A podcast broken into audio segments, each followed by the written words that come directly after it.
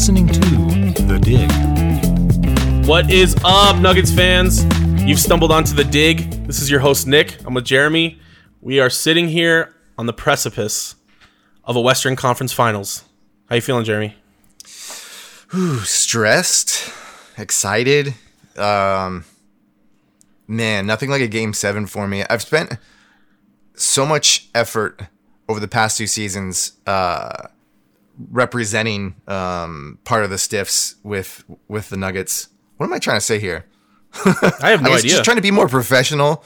Uh, that I've taken, I put a lot of effort into um, taking a lot of things into stride and making my my views and and my appreciation and and when I'm analyzing a lot, taking a step back uh, for longer views on everything, and it's kind of distanced my emotional side and.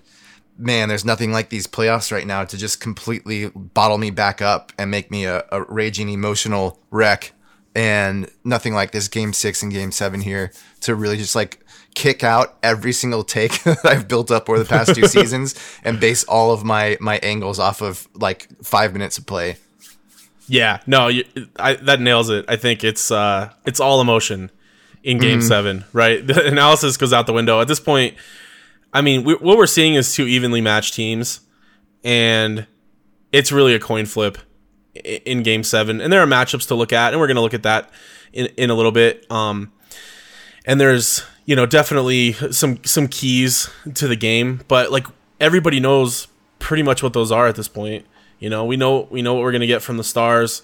Um, it's the you know the role players that that very likely will determine this series um, or some other things. But but really that's that's just because we're we're watching two teams playing good basketball for the most part that are that are evenly matched. They're both young and hungry, and it's you know they really are representing the future of the Western Conference, which is exciting, um, especially at a time when we're seeing you know maybe uh, maybe some cracks in Golden State. It's exciting anyway moving forward, and it is like yeah, it's it's super emotional. Game seven is is a it's it's not the game where like I'm going to be taking like careful notes during the game. It's where I'm going to be throwing things at my TV. Yeah, it's funny. Like the the thing that that as a fan, I think you praise about the NBA playoffs is that it's a, a seven game series, which means you know really the best team kind of wins, as opposed to the opposite is like the NFL playoffs where. Mm-hmm. Um, which are great in their own way, where it all comes down to one game, and so so much can flip in one game, and it's like, man, this does not. It's not a seven game series anymore. It's a one game series. It's just as crazy as an NFL playoff game where anything can go. Uh, so it's uh, you know, the best thing to do is to completely buy into that um, that uncertainty and just enjoy the the radical moment that we're about to experience. Yeah, the NBA does the best probably of any sports league in crowning the best team. Like we know we know who these teams are. We know what the matchup looks like. We know how these teams' strengths and weaknesses play against each other. And yeah, then it just becomes kind of a, a just a question of uh, who's going to show up, who's going to play harder, uh, who's going to get hot. Like it, it- there's just it, it, becomes a little more brute, a little more emotional. Um, and ultimately, I, I think I think whoever does win Game Seven will will have shown that they were the better team in this series, which I, I still think is Denver. Um, I, I've thought that throughout the series. You just com- obviously, You just tore apart your own take in one sentence. you, they're gonna prove who the better team is, which is Denver. yeah. If if Portland if Portland wins, I will admit that Portland is is the better team. But if you they just can said come into Denver, Denver. but right because I think Denver, I think Denver's better going to win. team. Yeah, Oh, better okay. team. Yeah. okay. Yeah. All right. Um, well, but I'm but I will give it to Portland. Yeah, if, if Portland wins, they were better. I mean, if they can come into Denver and win this game seven, you know, having won two games in a row, being down three two, I, I think we have to give we have to give them the nod. And it and if, if that happens, I think it's it's really going to be because of the the play they got out of two superstars and and Right. and the experience edge that they have with with some of their veteran um, bench players. Um, that's you- that's going to be the difference. you're already stepping all over my answers for Stomping. our buy and sell segment. So Sorry about that. Well, wow, this actually uh, transitions nicely into um, the theme, which is The Crucible, Part Two. The theme. I'm calling it further through the crucible because like now now I can see it as like a Nine Inch Nails album cover because they love those Oh. uh, prepositional uh, statements, statements or sentences, Preposi- Yeah, phrases, phrases. phrases. Yeah, I like it. Yep. further through the crucible it is. All right, so we talked at the beginning of the playoffs about this being a crucible for the Nuggets. Um, we didn't know a lot about this team at the beginning of the playoffs in, in terms of like how they would respond to intense playoff competition. Uh, the Spurs were were really almost like an ideal first round matchup for this team because uh, the Nuggets are better. They have more talent than the Spurs. On paper, they should win that series, and they had home court advantage. But the Spurs play with a lot of intangibles. Uh, they have great coaching. Uh, they always uh, play sound. They're really tough at home. So there, it was a, it was a really good test for for this team, and and a lot came out of that series, which we talked about in our last show. Um, I think this Portland series has definitely provided a, a different sort of challenge to the Nuggets. I think they're really facing the challenge of dealing with superstar play, and how do you how do you corral uh, one elite player, top five or ten player in the league, in Damian Lillard and C.J. McCollum, who's just a notch below that, um, and who has the potential on any given night to put up forty, like we saw, and completely dominate a game. Um, we're really seeing them have to corral those two guys and not let other people beat them while at the same time seeing what we have from our own our own star players and seeing if they how they can rise to meet the challenge. And we talked about after the first round series that Jokic had proven that Jokic ball is real, that he is a legit superstar in this league. I think the Portland series has even taken that up a notch. I think I'm hearing a lot of national media people talk about Jokic being the big winner of the playoffs so far that he has really proven um, to to be a guy that you can win a championship with. He can be the number one option on a championship team, and we didn't know that coming into the season. So the Crucible has has given us that revelation so far. Yeah, and I'd say Murray caught fire. You know, about maybe halfway through the series with San Antonio, and he's he's pretty much for the most part kept it going here. So um, another positive where it's not just uh, you know during the regular season it was well how do you deal with his inconsistency? Is he really somebody that you want to rely invest into for the future? And I feel like this playoffs have has kind of answered that. Um, Oh, I know it has for perfect me. Answer. Yeah, yeah, yeah, Yeah. yeah. You're a great example of Right. of of at I- least yeah. being behind him. It, Well, in early the in the season, like I was calling for a, a Monte Morris as the starting point guard experiment right? um, because I just didn't think that Murray made sense as a, as a starting point point guard, and I thought he was out of position and that they were trying to shoehorn him in. Uh, I was wrong. Um, Murray is a star, and and this team might not have a traditional point guard in Jamal Murray, but that's kind of okay, and that's kind of where the league is moving is with these combo guards that can do kind of a little bit of everything. And I, I think we've seen what the potential of that can be when Murray's playing well. And that, as you pointed out, it's really just a matter of consistency now. He's got the talent. He's got a few things he needs to work on. His defense has been completely exposed in the playoffs, or teams have repeatedly gone after him on defense. Um, so he is going to have to improve in that area of his game. He's, he maybe is never going to be a great defensive player, but he's got to improve. Um, and and he needs to to work on his ball handling and his his uh, ability to penetrate. But uh, Yeah, and I- he's he, that may never be an elite skill for him either. But- and I think involving Murray, um, something beyond just one player who's proved himself in the Crucible is is a system. yeah, It's still questionable to me, but you know every team kind of has their shtick. You, you've got Houston who figured out their spread offense that's completely built um, around the beard, and then you've got the Warriors who have just buckets and buckets of outside shooting, of crazy outside shooting, and who figured out a defense that that can be strung together. And with the Nuggets, it really seems like uh, the the two man game of of Jokic and and Murray has really settled in as as what to build around. And that that's where I kind of question it because it is a sidestep from what we've previously called like the Jokic offense, where he's got he's surrounded by shooters and he's just moving the ball around to to get guys open in, in spots where they can nail in some shots. At least uh, where we're at right now with the Jokic Murray situation, it maybe it's a result of just the outside shooting not falling this year, and maybe that's what the hiccup is, what the the, the outlier is, and, and the outside shooting does come back, and we do end up back in more of a Jokic ball kind of offense, but um, Murray has shown that that him and Jokic can kind of handle the weight that when just things aren't working.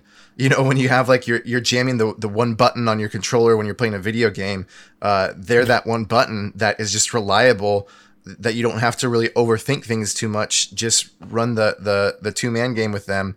Um, and um, the way I'm seeing it, you and I brought up earlier, this might have been our biggest question throughout the entire season was what do the Nuggets do about closing out the fourth quarter? Right. And and it was right after that where we really saw the the Jokic Murray two man game step up. Um, yeah, I feel like we're playing fourth quarter basketball every quarter now. Is what yeah, it looks that's like what. to me. 'cause- yeah, because this is what happens in the playoffs, right? I mean, you know, shots just stop stop coming uh, falling as easily, um, especially from three, especially for a young team.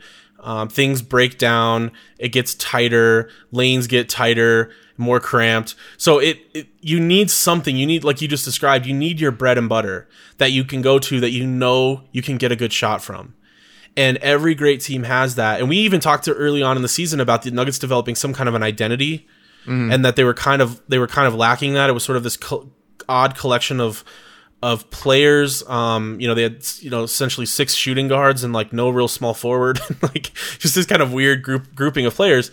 Um, and I think that's what we've seen is that their bread and butter is the Jokic Murray pick and roll game, and a lot of times it's um, Murray screening for Jokic, which is really actually kind of revolutionary. Um, it's I- Yeah. I'm sure it's been done before somewhere in the history of basketball, but I, you know I've heard a number of analysts talking about this this season that they couldn't remember.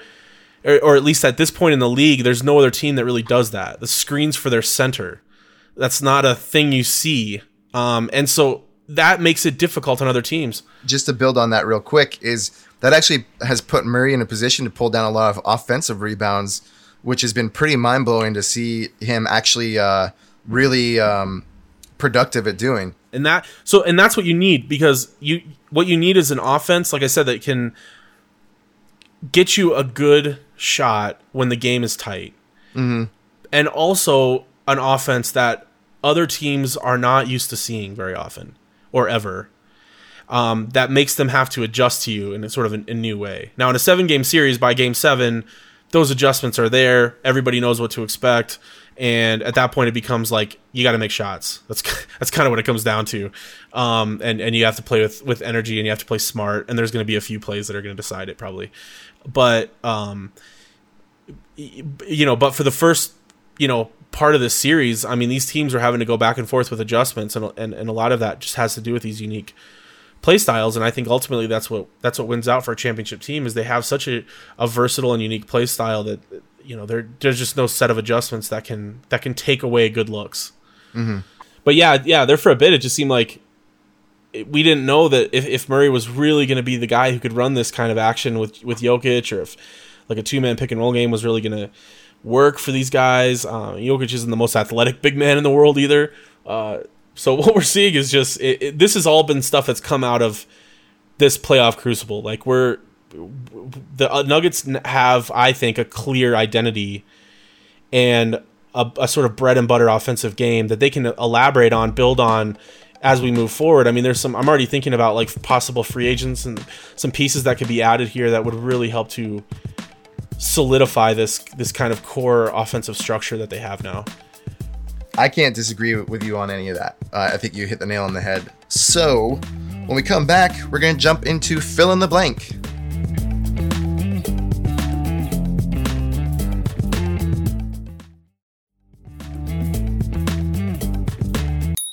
Fill in the blank. All right, Jeremy, let's play fill in the blank. Blank will be the reason the Nuggets win on Sunday.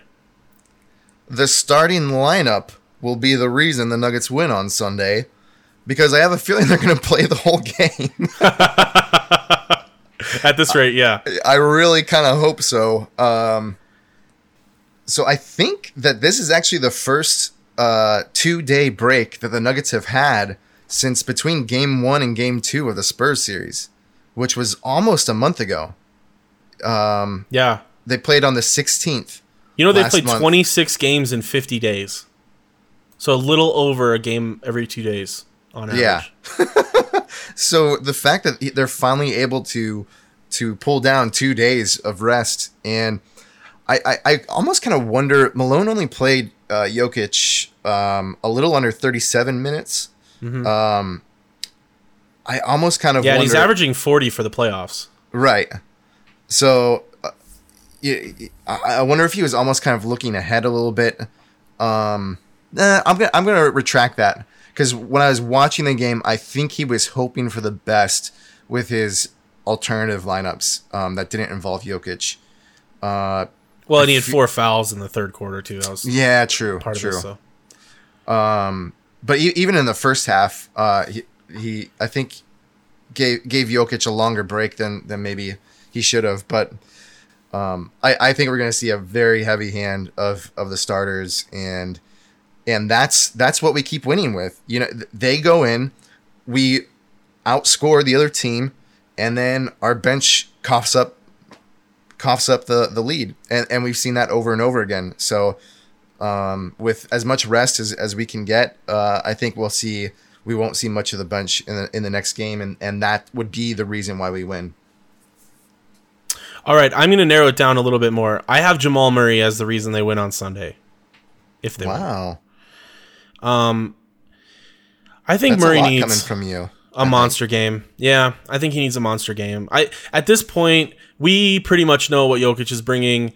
He's averaging 25, 13 and 9 for the playoffs. That's insane. His analytics are laughably off the chart this year. He's like uh, according to some metrics, he's having the second best playoff run in NBA history. Um so because he's so efficient with getting these numbers too. Uh, and we've and from the center position to be averaging nine assists is just un, absolutely unheard of. So he has been spectacular, but his you know that's kind of his ceiling. Like we're not going to get a fifty point game out of Jokic most likely. It's possible, but he, he I, I in fact I almost even just prefer this role for him. Just give us exactly what you've been giving us. 25, 13 and 9 in a game 7 will be fantastic. You know, on on, on efficient shooting. Um, maybe he goes up to maybe goes up to 30, something like that. What I'm expecting from McCollum and and Lillard is for a repeat performance from game 6. I think they're both going to have like between 60 and I, I think combined they're going to have Yeah. 60 to 70 points. So what does that mean? Well, you're going to get your 25 or whatever from Jokic. Um, he's not going to match shot for shot Damian Lillard, most likely. Um, he will get more guys open shots than Lillard will, but he's not going to be not going to be chucking the volume of shots that Dame does. So I think Murray has to step in here and and and be a guy who can outplay CJ McCollum. Like I think I think Jokic and Murray need to counterbalance Lillard and McCollum and play them evenly. Um, which will take away th- that advantage, which is that's that's Portland's advantage is their guard play. Those you know they have two fantastic guards who can put up tons of points.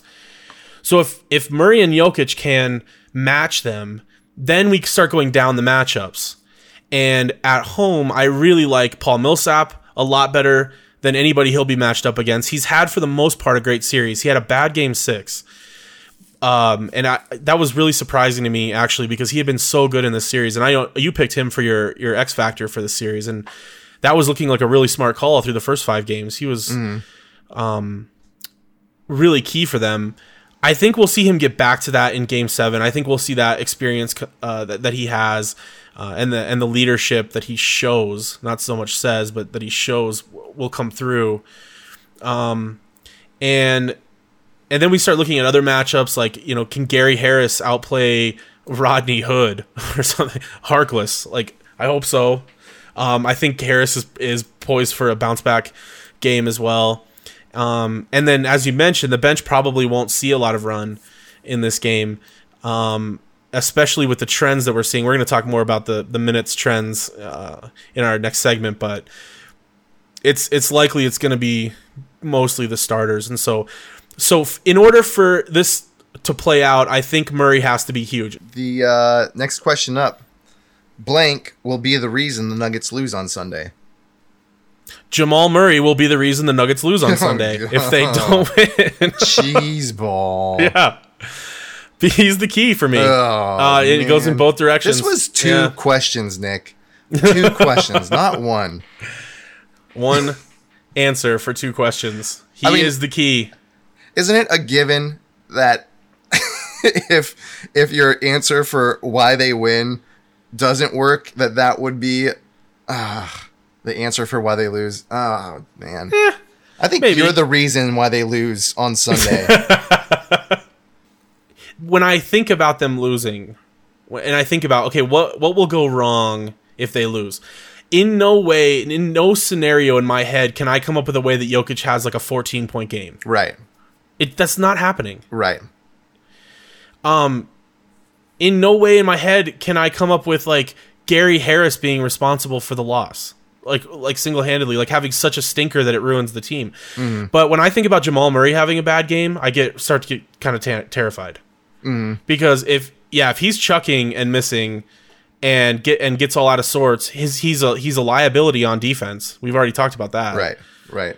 uh things could get get out of hand. You know, if if it comes out and Lillard and McCollum are dropping haymakers and Murray starts pressing and turning the ball over and the Nuggets are down by 15 in the second quarter or something, I I'm starting to get really nervous.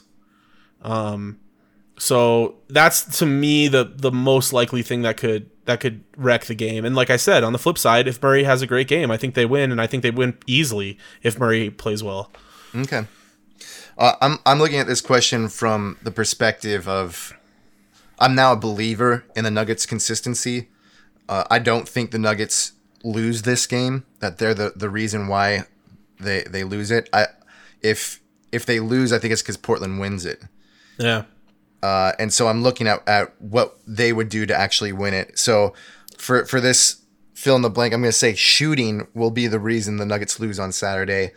The the Portland Trailblazers Blazers to me look like they remind me a lot of of the Warriors right before they they kind of made it over the hump.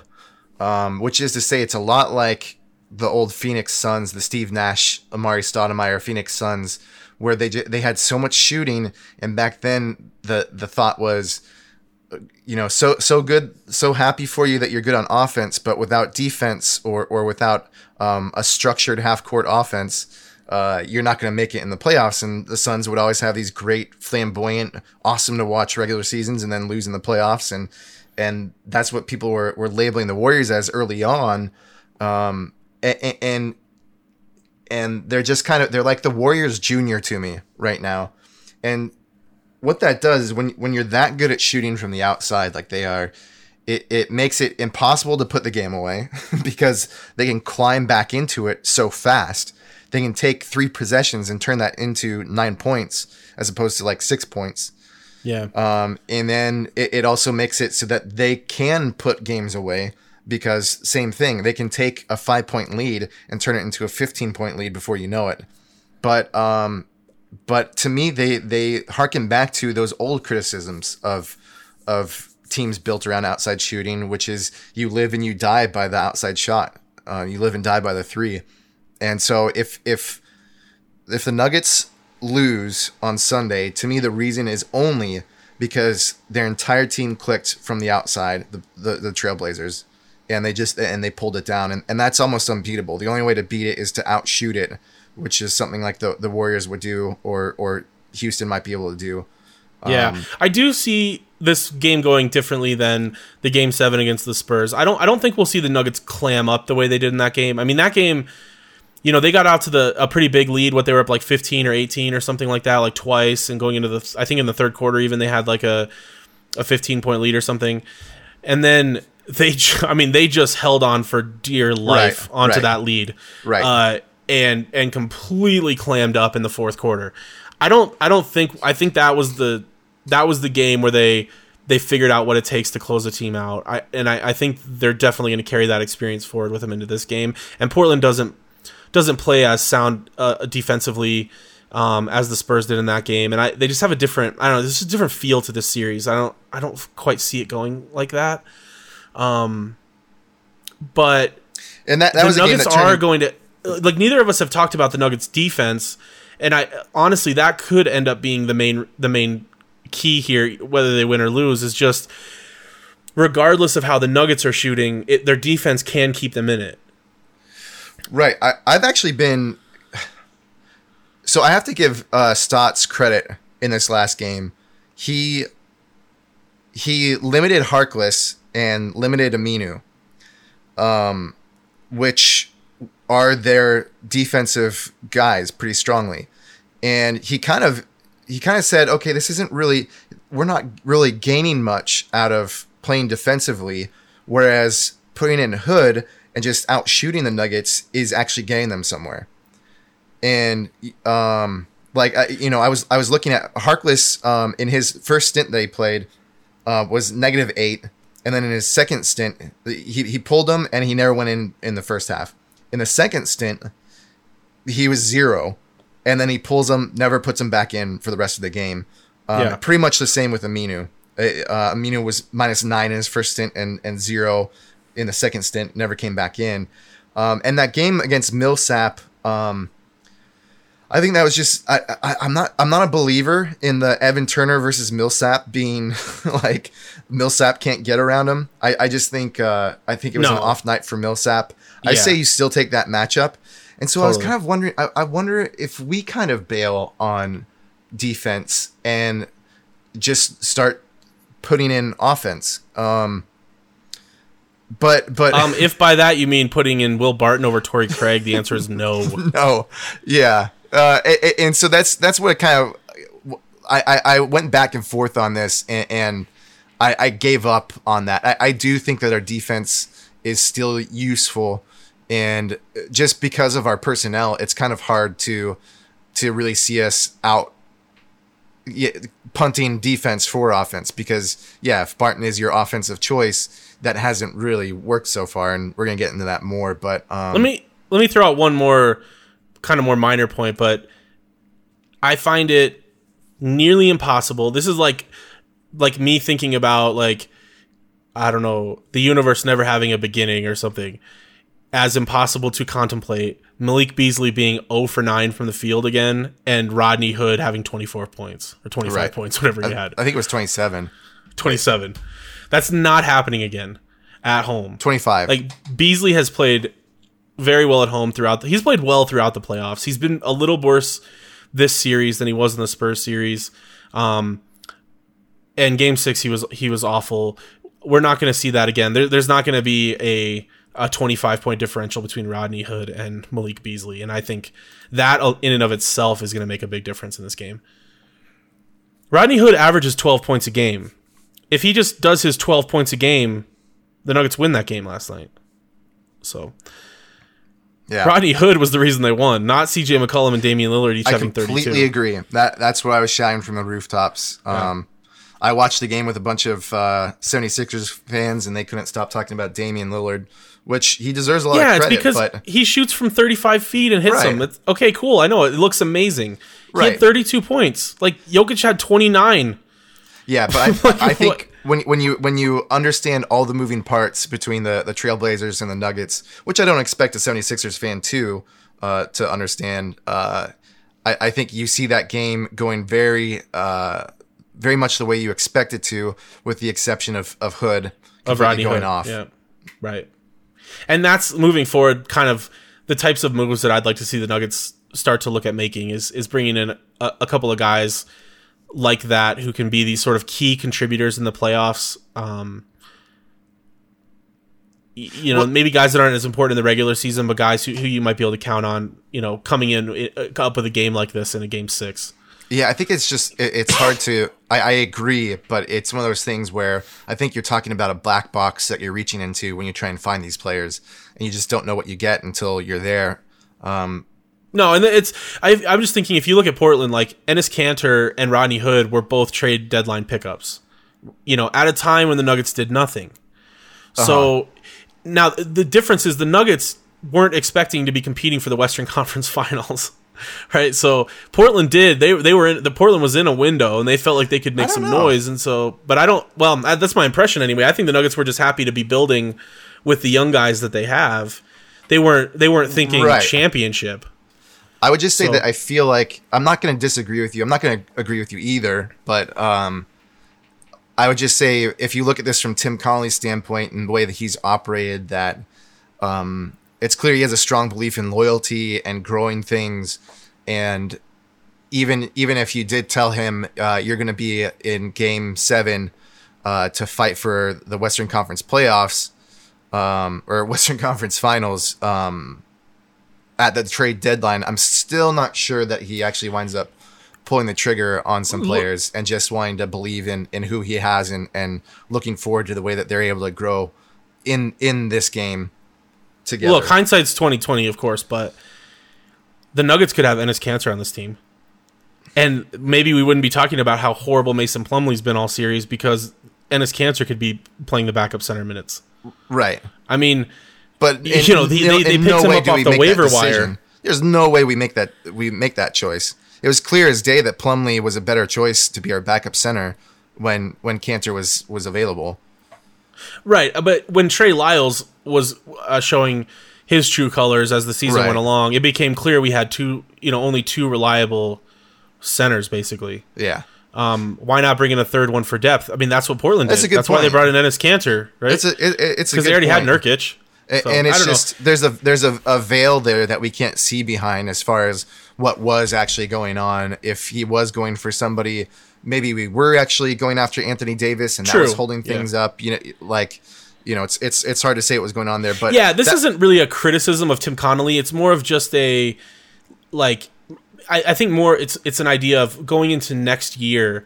This is the kind of thing now that you might start looking at doing.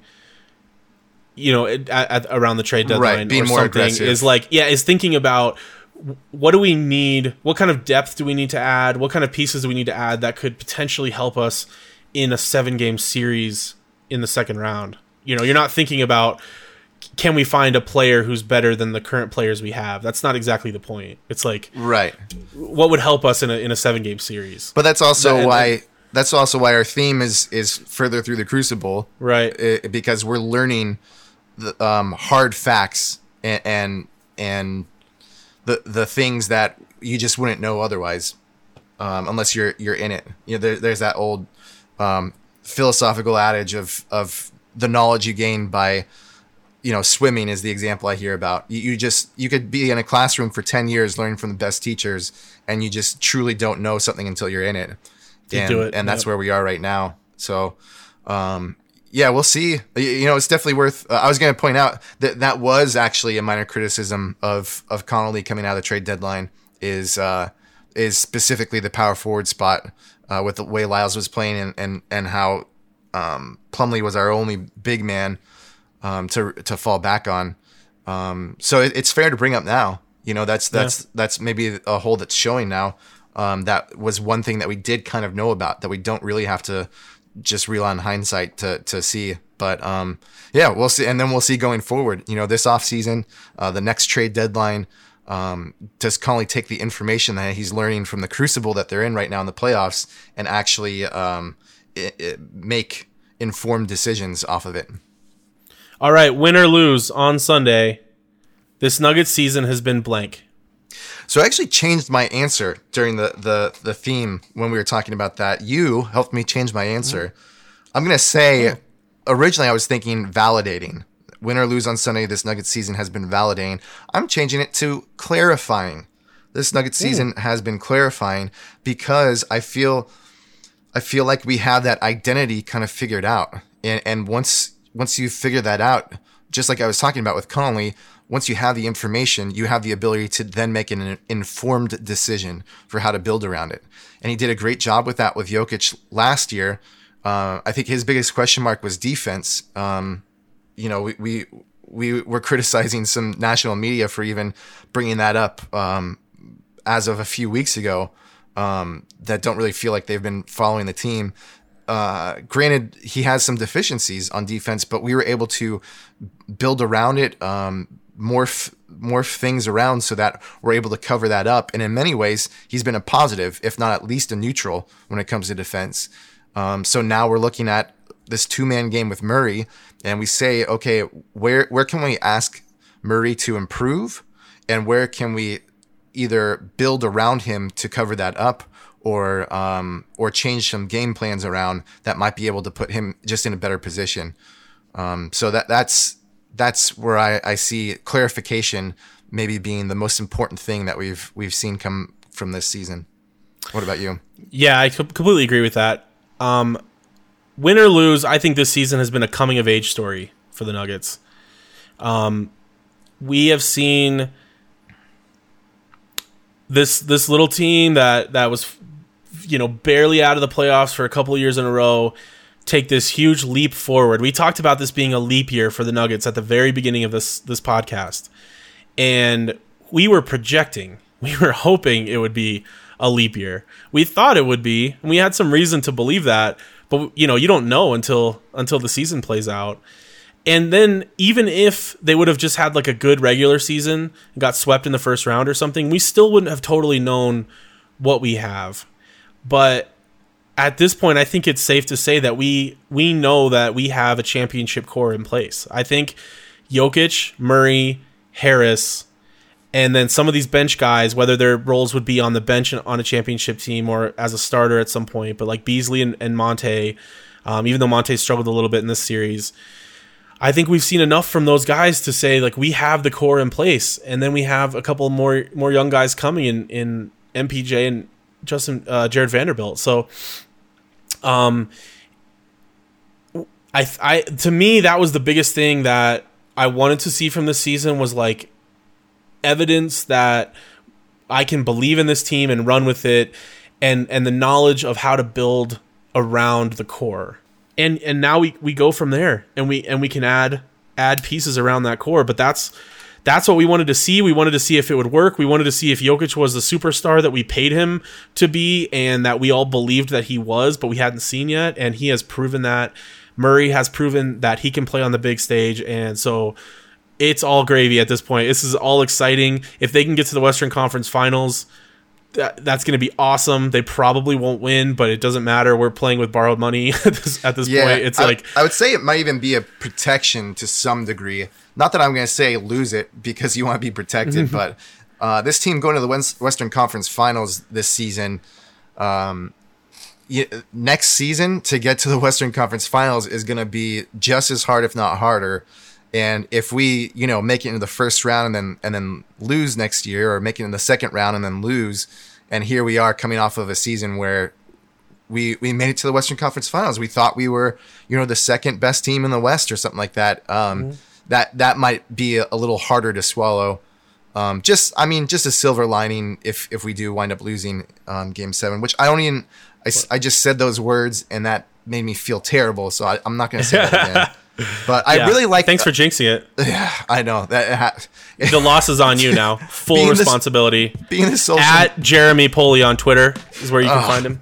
So yeah, social media for the stiffs is just a minefield that I'm trying to creep through because the smallest thing can you know set anybody off. Um, I I am solely the reason for every loss of this season. Um, we'll see.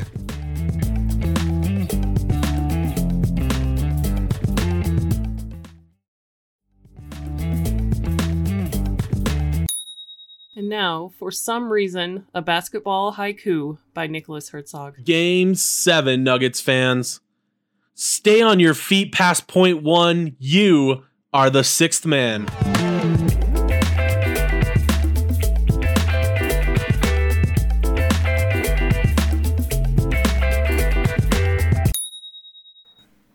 All right, Jeremy, let's do buy or sell, wrap things up.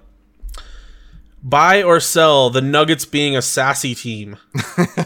So uh, Curry, Seth Curry called our team sassy after his little squabble last night. Um, and I am selling this actually. Um, I don't think we're particularly sassy. Uh, you know, it's it's part of our team, but it's not the word that describes who we are. Um, for I think we're fortunate to be on on our side of this argument. I think it's way better than our team calling their team sassy because I think that translates to competitive, having some sort of competitive edge. And if they're the ones calling us out for our, our competitive spirit, uh, that's a point for us, I think. So I'm happy to be on that side. But um, I went in and, and reviewed it because I, I, only saw it in real time. Uh, so it, it, was kind of hard to tell what was actually going on in the scrap. But um, so step by step, it's actually pretty funny. So um, Collins um, falls into Barton's legs and Barton uh, has to kind of brace himself so he doesn't fall over and he braces himself actually on Collins. He like leans forward and braces himself on him. Curry rushes in and pushes Barton out of the way while he's bracing himself on Collins. Um, Barton uh, pushes Curry back. When I saw it in real time, I actually thought Barton was uh, acting too strongly um, which I'm not going to say it was the right move, but it clearly wasn't as wrong as I thought in the moment. Uh, Curry literally just walks in and pushes Barton out of the way. It wasn't yeah. the strongest push in the world, but he just pushes him. Um, and so Barton pushes him back. Then this is the funniest part to me. So Curry backsteps after Barton pushes him back. He, he backsteps and looks over at the ref, kind of waving at the ref like, "Are you going to do something about that?" And then the ref walks over and kind of puts his hands on Barton. Not that Barton was doing anything at that point, but kind of puts his hands on Barton. And once the ref gets in, in between Curry and Barton, then Curry goes from being this guy like stepping back, pleading to the refs to gain all in Barton's face. It's always the funniest thing to me. I saw this in high school so many times where it's like the second that you feel safe and you're able to all of a sudden look like you're imposing, you do it like now that the ref is protecting Barton, like all of a sudden Curry's gonna look like he's a tough dude. So he, he goes at Barton, and then Barton actually kind of sc- uh, scrapes uh, Curry in the eye, and, and and that's where where Curry said that uh, he was mad that we're a sassy team that you wouldn't shouldn't poke somebody in the eye. So really ridiculous. In the moment, I didn't realize how foolish Curry looked, but it's kind of funny to actually go back and revisit if you get a chance to. Is anyone else kind of secretly hoping Barton gets suspended for Game Seven? because it I, takes the decision making away from. I'm I'm Coach not Malone. I'm I'm not, okay. but um, All we'll right. get into that. So, I am going to buy the Nuggets being a sassy team, but only really the bench. So IT is pretty sassy. Juancho showed some sassiness after he hit that three, which was his first minutes in the in a game in game five. True. Did a little shimmy. True. And we got some sassiness from Barton. So we got a, there's a couple guys who will get a little sassy, but they're all on the bench. So as a team, this is not a sassy team because the superstars on this team are not sassy. Jokic is not sassy. Sassy is a silly word, by the way. Now that I'm saying it like seven times in a row, Jokic is not sassy. Murray, oh, do we? Uh, I mean, he's cocky. Is the blue arrow is shooting a blue arrow a sassy maneuver? Oh, he's sassy. He is sassy. Okay, all right, he's sassy. So yeah, maybe I don't know. Maybe maybe this team is a little sassy. Uh, maybe I kind of like it. Like you said, it's like I'm okay with uh I'm okay with a little a little bravado, a little you know playing with a little bit of a a little bit of a swagger, a little bit of a chip. Okay. a little bit of finger pointing. So next buy or sell. 26 minutes or more for Will Barton in game 7. He was uh he was negative 25 in 26 minutes in game 6. Ugh, it's just brutal. Brutal. He was costing them almost a point a minute while he was in. Think about that. That's how bad he was. Um, the, the 3rd variable there is how much money he's making per minute. ugh, remind me. Um, I am gonna buy it because apparently Mike Malone overlearned a lesson in the four overtime game. Um, and I think a number of, of fans and, and people that I saw tweeting about that game too seem seem to think this that that was like Will Barton's coming out game. That he like that Barton was back because he hit a couple of threes over the course of four overtimes. Like Barton was the freshest guy in the game during those four overtimes and he also had a number of plays that nearly cost them that game that people like to ignore. He had two huge awful turnovers at the end of the at the end of regulation in that game. Um so yeah, like he had some I, I don't not this isn't necessarily even take anything away from him in that game 4 because there was there's a there was so much that happened in that in that game that um Will Barton doesn't like take the blame for anything, and but but he also wasn't like spectacular. And if people that were trying to push that narrative have an agenda or something because he was he was okay. He was a contributor in the game. He wasn't a negative in the game for like the Right. first time Right. in the playoffs. That's an artificial narrative. Yeah. Since then, he's been horrible again.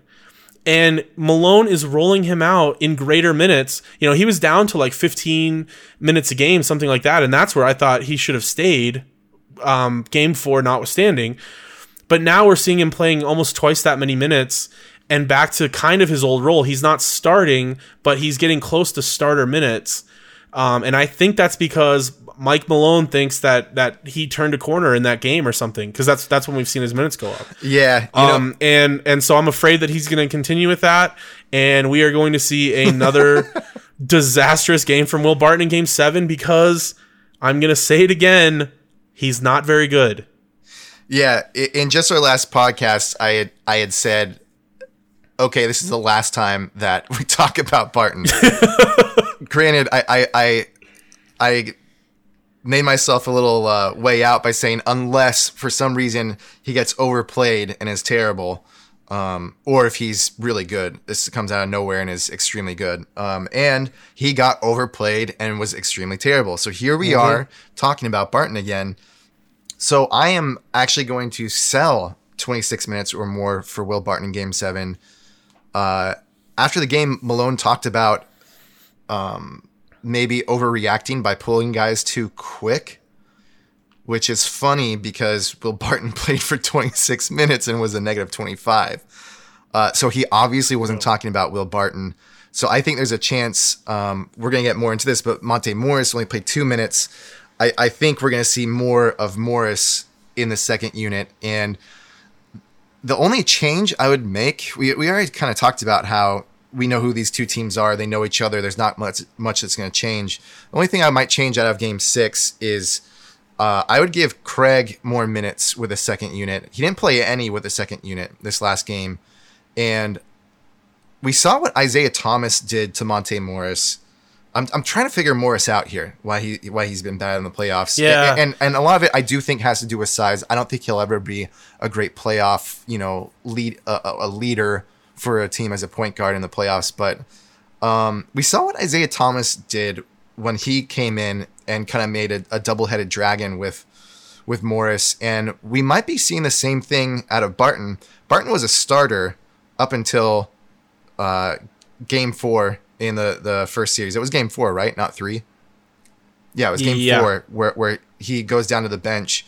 Um, there, there might be something to do with this double-headed dragon of Barton and Morris sharing uh, playmaking responsibilities in the second unit.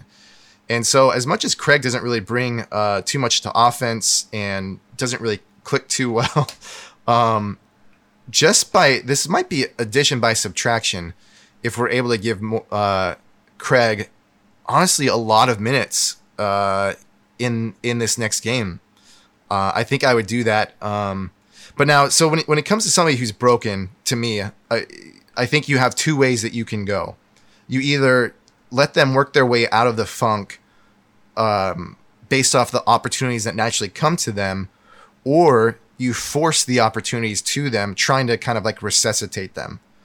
And I think Malone's been doing the the latter a- and being very optimistic and hopeful, and it hasn't been working.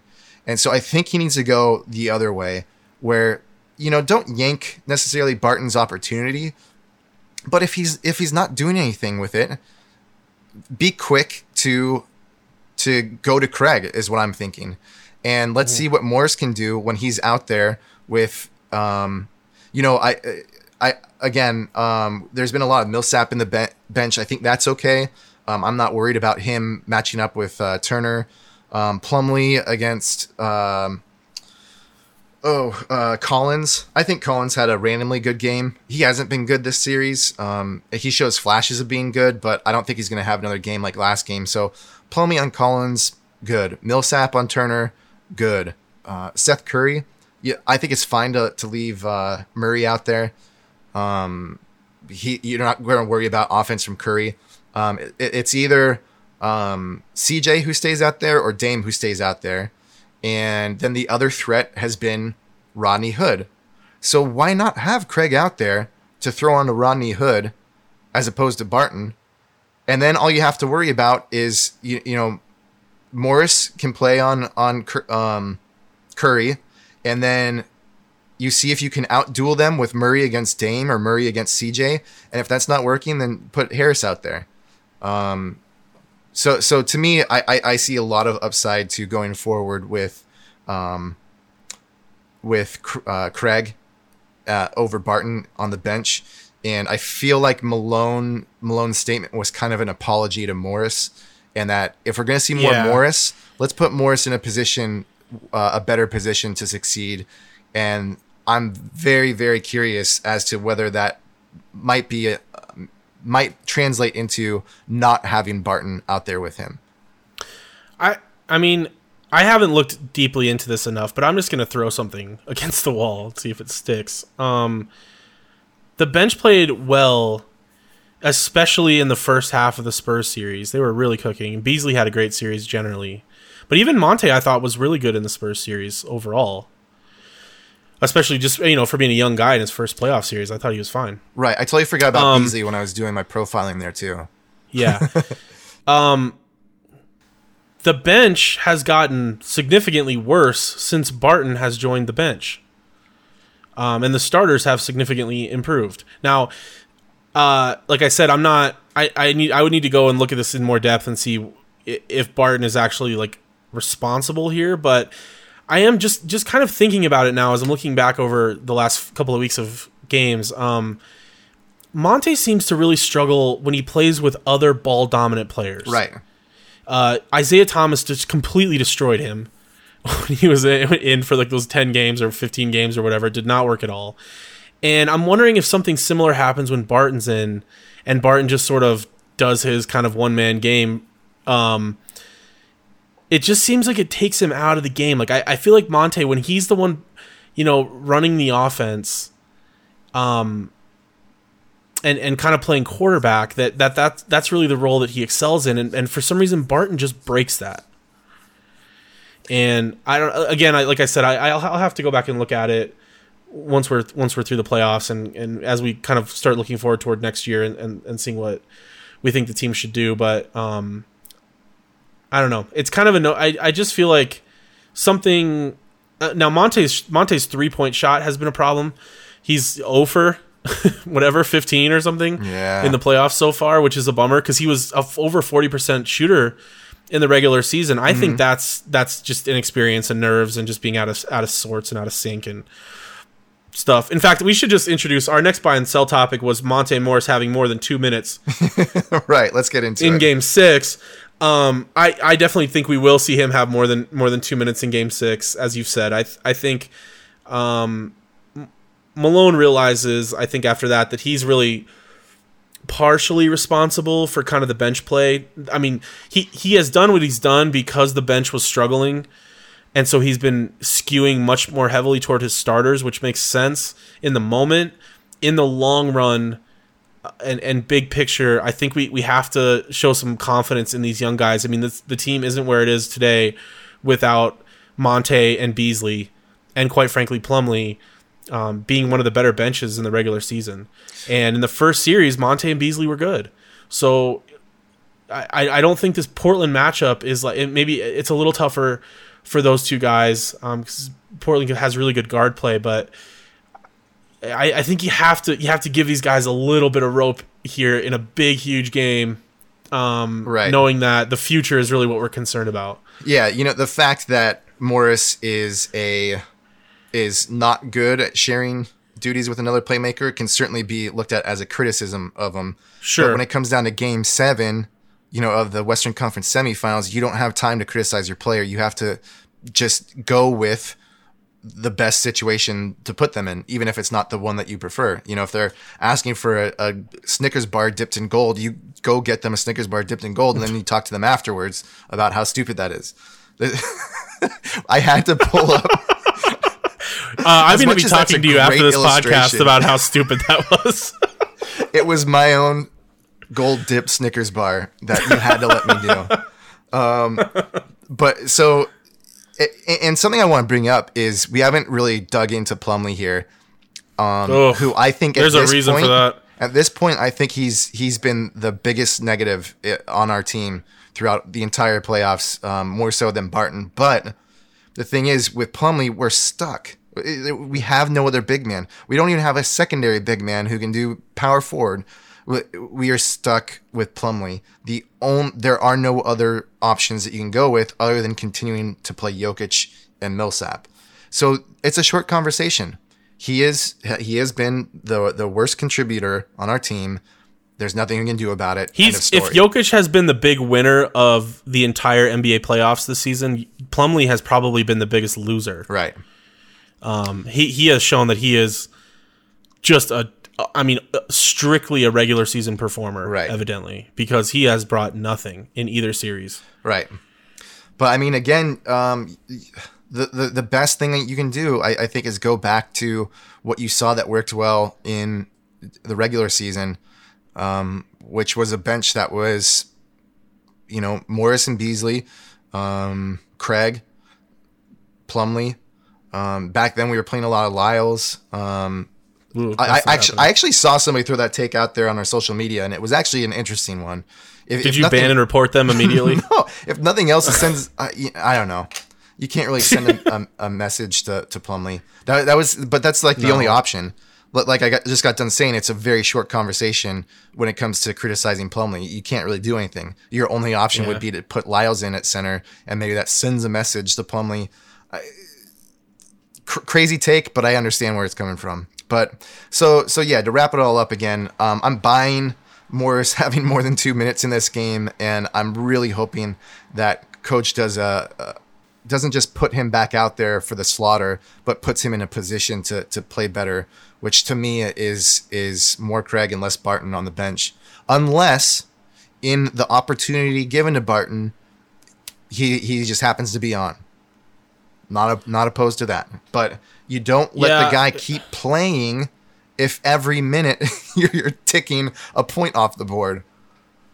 But that's my problem moving forward anyway with this is you can't have a guy who you only play if he's playing well. Like we need we need Rodney consistent Hood. performers from these. Well, yeah, you can have that as a bench guy. You don't have that as a 13 14 million Right, dollar a year starter. Right. Um So anyway, that's we'll be continuing to talk about Barton until I die. I have a feeling, but um, eh, but eh, the next buy or sell, buy or sell the extra day of rest being better for the Nuggets. I'm absolutely buying. I I think our team over the past few years has showed that significantly that um, rest helps us severely. And and maybe I'm saying this, you know, I didn't do a deep dive into what Portland looks like um, when they get more rest, but I just know that it's been it's been one of the big narratives with our team for years now.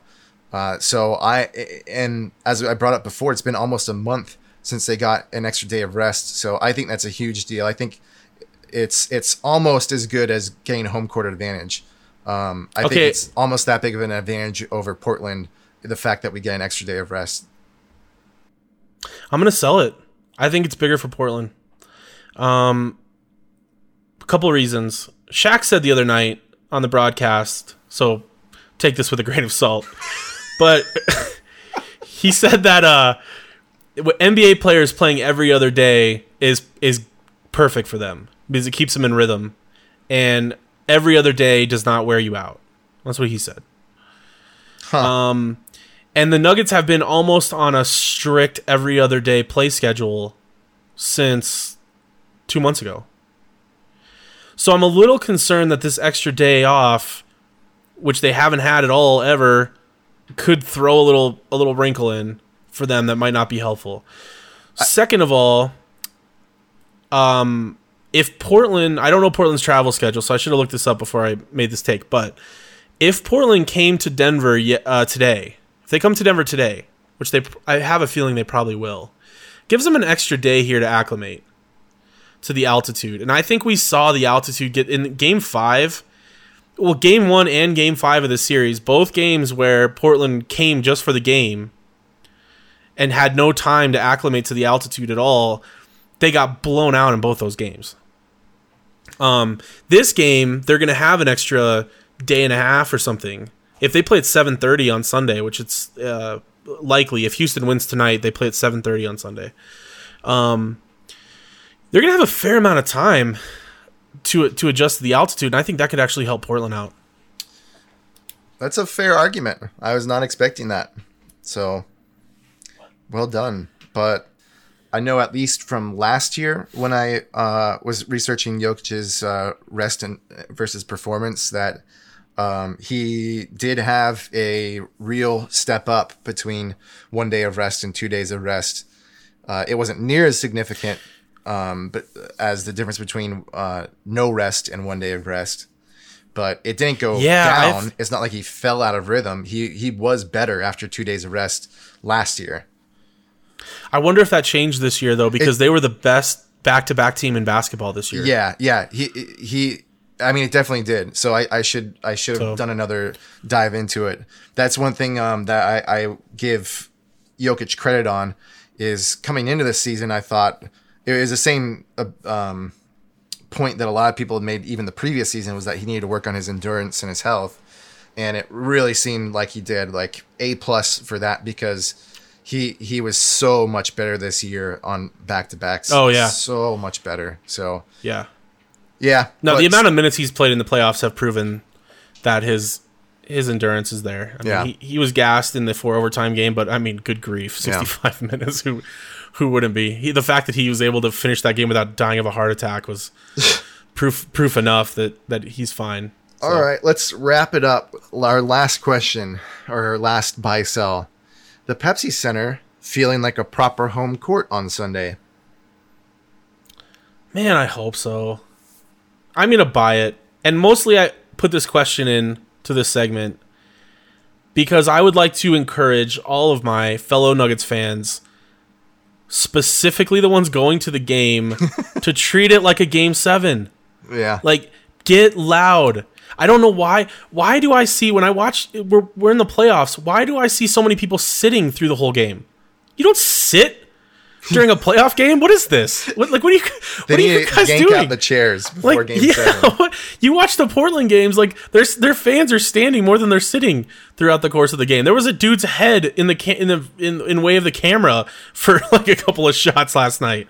Um, get up, get yell, make noise, be active.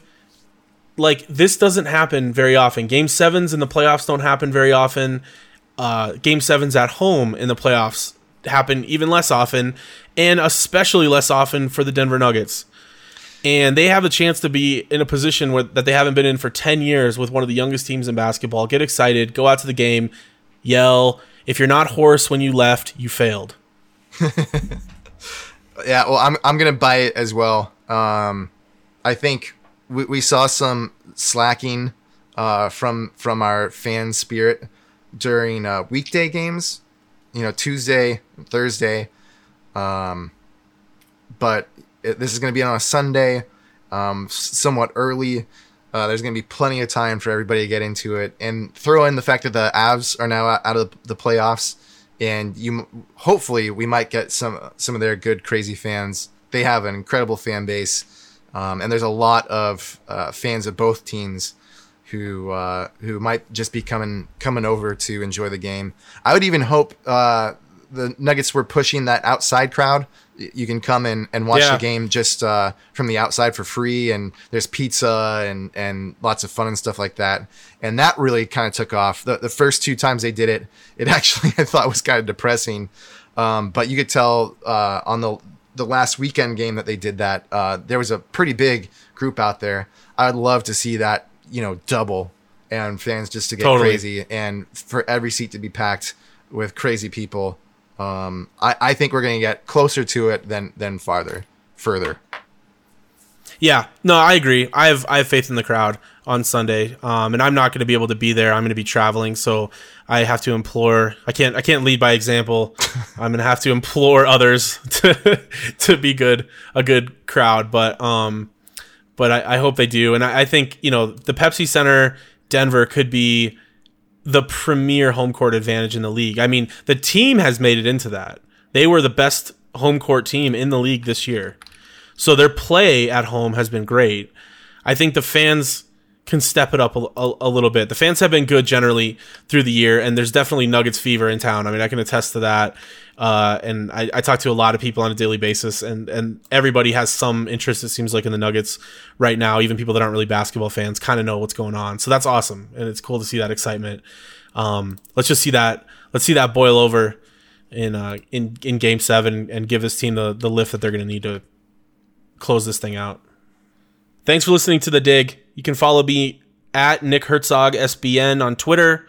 Follow Jeremy at Jeremy Pulley, and you can follow our podcast at the Dig Denver. We've been doing a lot of live tweeting during the playoffs. It's been a lot of fun. Um, the the Denver the Nuggets Nuggets Twitter has been has been really entertaining and and and a lot of fun. This is my first year on Twitter during a playoff uh, run and uh, really enjoyed it. I think this like Twitter at its best is is live tweeting games.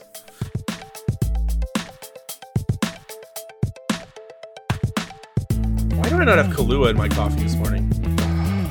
Smart. I don't have. I need to get some cream, Kahlua I might- or some Irish cream or something. I really fell in love with uh, um, Coole Swan um, as a much much better version of, of Bailey's, Oh, and and they don't have any of it on the East Coast. I haven't been Yeah. able to find it anywhere. Coole Swan. Yeah, it's like um, you know, it's cultured cream off of Irish farms. It's uh, vanilla from from Madagascar. It's uh, chocolate from Cote d'Ivoire. Um, so I mean, and and that's Oh, this is so like it. pretentious. There's no added sugar or anything like that. It's literally just cream with um, oh, and then spirit. You know, probably not the best spirit, but it's Irish Yeah. Irish whiskey spirit. But um, yeah, it's just those four things. So you know you're drinking something pure, and uh, and it tastes great. It tastes at least as good as Bailey's. At least as good.